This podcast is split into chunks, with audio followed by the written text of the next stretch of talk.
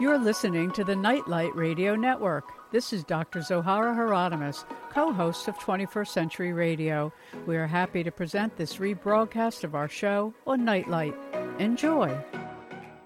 Our next author has written many books, one of them, Falling into the Arms of God Meditations with Teresa Avila, and she joined me before to discuss that. Megan Don is her name. Her most recent book, Sacred Companion, Sacred Community Reflections with Clare of Assisi.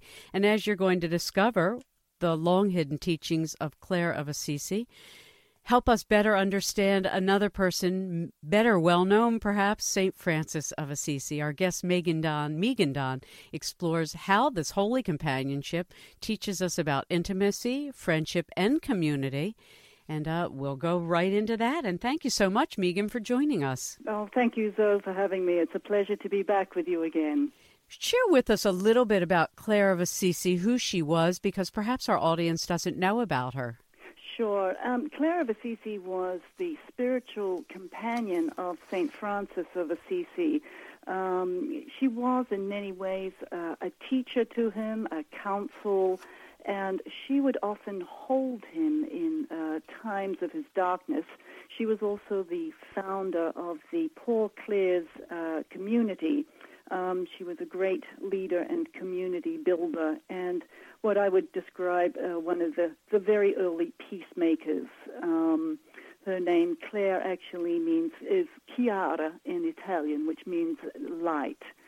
And uh, so she was really seen as a bringer of the light um, to the world at that time, and I feel very much that she's still present with us today.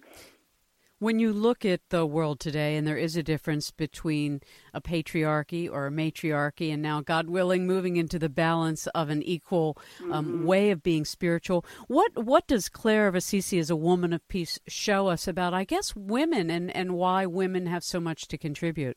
Well, I think it was is really her understanding of creating community, where she was very adamant about not raising yourself above another, no matter what role you had within community.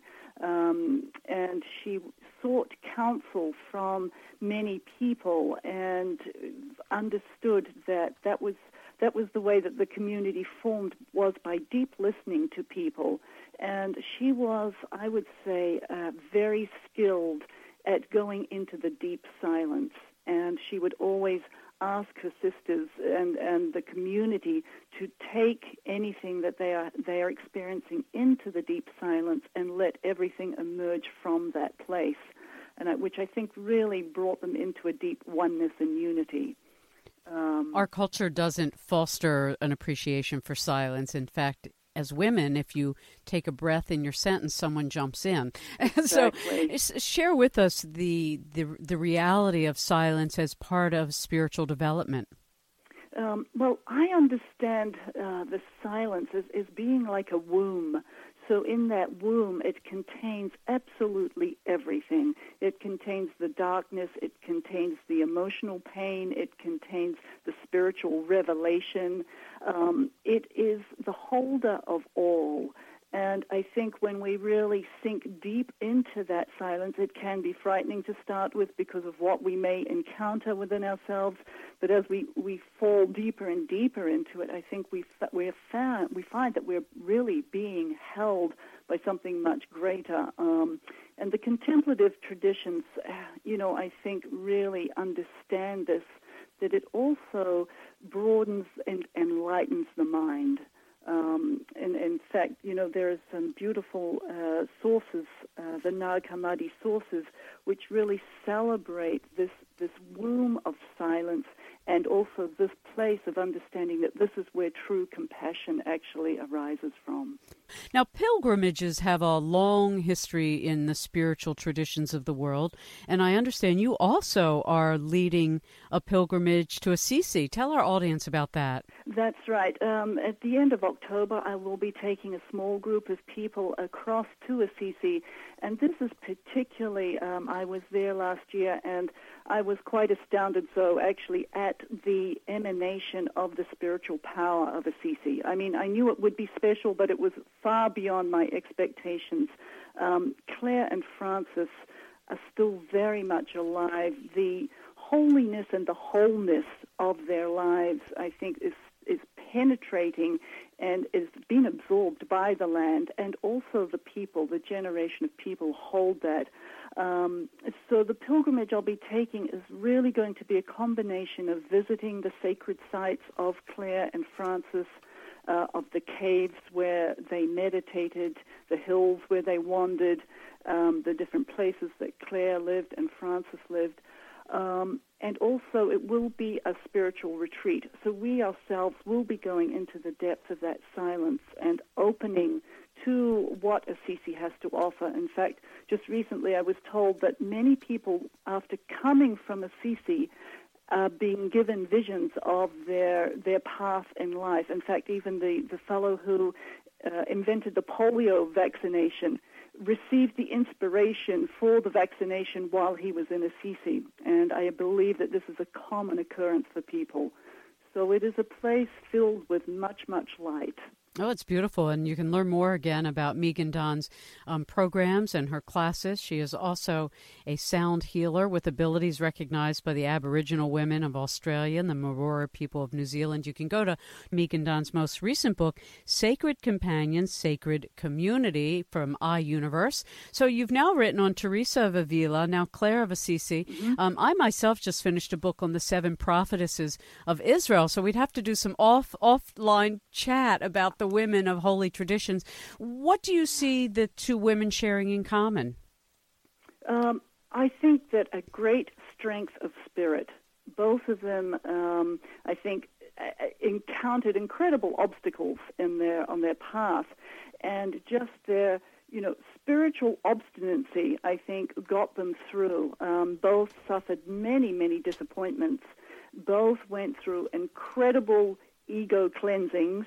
Um, as do we all. as do we all. And that's why I think that they're such wonderful guides for us because they've been there and they know the road and they can offer their, their assistance mm-hmm. to us.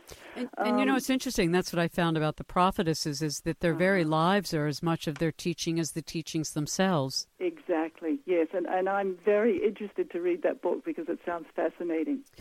We're going to run out of time, and I want to be sure to touch on some of the important things things you found in terms of um, how we we experience divinity in our daily lives, in our partnerships, in our sexuality. I mean, it's not just just in the head. I mean, we have a body too. Exactly, and I think this is what I really do touch on in uh, the book is that we really need to come back to our sensual, erotic nature and bringing it um, into. Uh, cohesion and, and unity with our spirituality. Um, and I, I really see our sexuality as a pathway to experiencing the divine.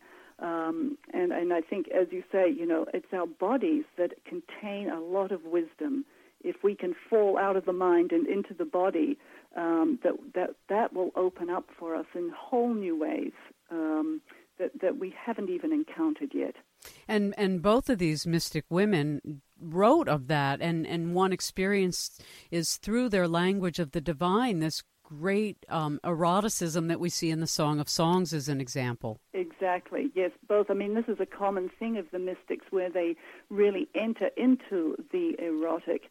And um, I'm, I'm, sort of of the, the belief that I really believe, especially um, Clare, would have been very happy to have uh, ventured into that on a physical level, but uh, Francis, I think, was absolutely terrified which which you do find in these in some of the ascetic traditions is that it becomes so taboo that one can't even relate anymore to having a body. Uh, exactly. Yes. Yes. And and I think too that really once women really enter into their bodies and into the sacredness of them, uh, sometimes that can be intimidating for men mm-hmm. Um, which I think it could have been for Francis. Mm-hmm. Um, but uh, that's what I think perhaps a gift that the women can bring is an opening also to men so that they can join in that and find their own sensual and spiritual eroticism. When you write about these women's lives, how does it change you? Oh, um, it changes my life enormously. I mean, it's it's I, I live every word that I write, and I am taken into the depths of their teachings. And my life is constantly turned upside down and inside out because of them. Um, and I feel incredibly blessed by that. Um, uh, it, it, it's just so many ways. I think my own personal uh, intimacy level has increased enormously. Um, my my entering into community has increased, and just the whole. I guess there's a spaciousness of soul. I think would be the the best way to put it. There's a, a much more emptying going on and a greater spaciousness to allow the grace of spirit. Oh, that's beautifully said.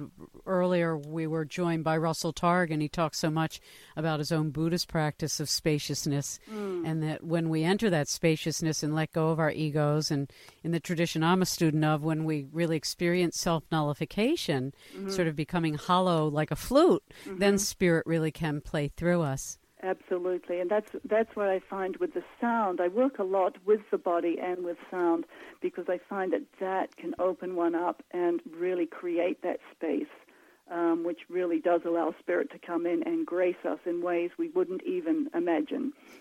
Yeah, in the Kabbalistic tradition and of the seven prophetesses and studying them, discovering that the Holy Spirit's available to any one of us at Absolutely. any time in any place if if we can um, get out of the way. Uh huh. Uh huh. Well, yes. I, I want to thank you, Megan. Um, I want to encourage people to follow up with you. You offer a lot of programs during the year. Megan Don's most recent book, Sacred Companion, Sacred Community Reflections with Clare of Assisi, again, an iUniverse 2008 release. And thank you so much for being with us. Great. Thank you, Zoe. That's the end of the hour. 21st Century Radio is produced by Hieronimus and Company. Our executive producer and research assistant is Laura Kortner. I'm Dr. Zohara Hieronimus, and remember, we do need more love in the world.